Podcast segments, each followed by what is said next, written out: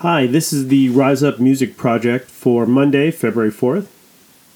My name is Roberto Ascalon, and I've been writing and performing my poetry in Seattle since around 2003. I've been teaching all across this city, done a lot of poetry projects, and I love living here, although I am a die-hard New Yorker. Uh, I can't say that I'm ever going to be from Seattle. Um, the poem that I chose for today, and I'm not doing a song, I'm doing a poem, um, is called These Are the Things I Learned About You in the 12 and a half minutes between downtown and Delridge and Andover. And I chose it for today because this weekend uh, the the viaduct just shut down and I got to walk it and I saw the skyline and I've been here for a long time in Seattle, since around uh, 2000. And although I'll never consider myself a Seattleite, or at least I won't ever say I'm from Seattle, I always say I live in Seattle. I do love this town.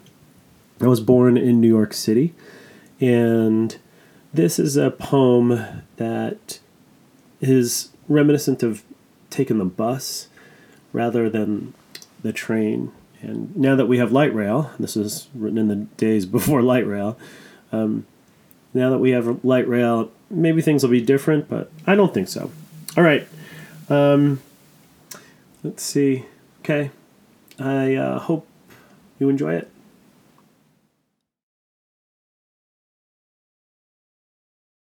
These are the things I learned about you in the 12 and a half minutes on the 125 between downtown and Delridge and Andover.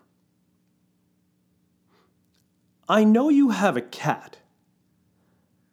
I know how you feel about your brother. I know about the breakup, and I'm sorry about your mother.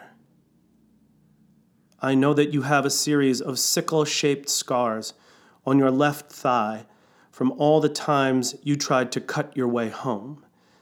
And when you peel a split end, you get a dense rush of satisfaction when you make it all the way to the root.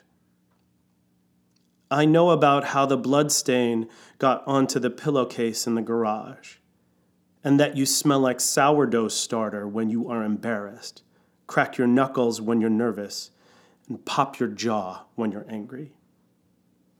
I know you make yourself sick thinking about the coming of the next hour, all the simple cruelties you hum in the shower, and how sometimes when you get home at night, the door to your bedroom locks thick. You got a shoulder lean real hard after the click just to keep that shit from creeping back underneath. And yes, I know how you got that callus on your thumb.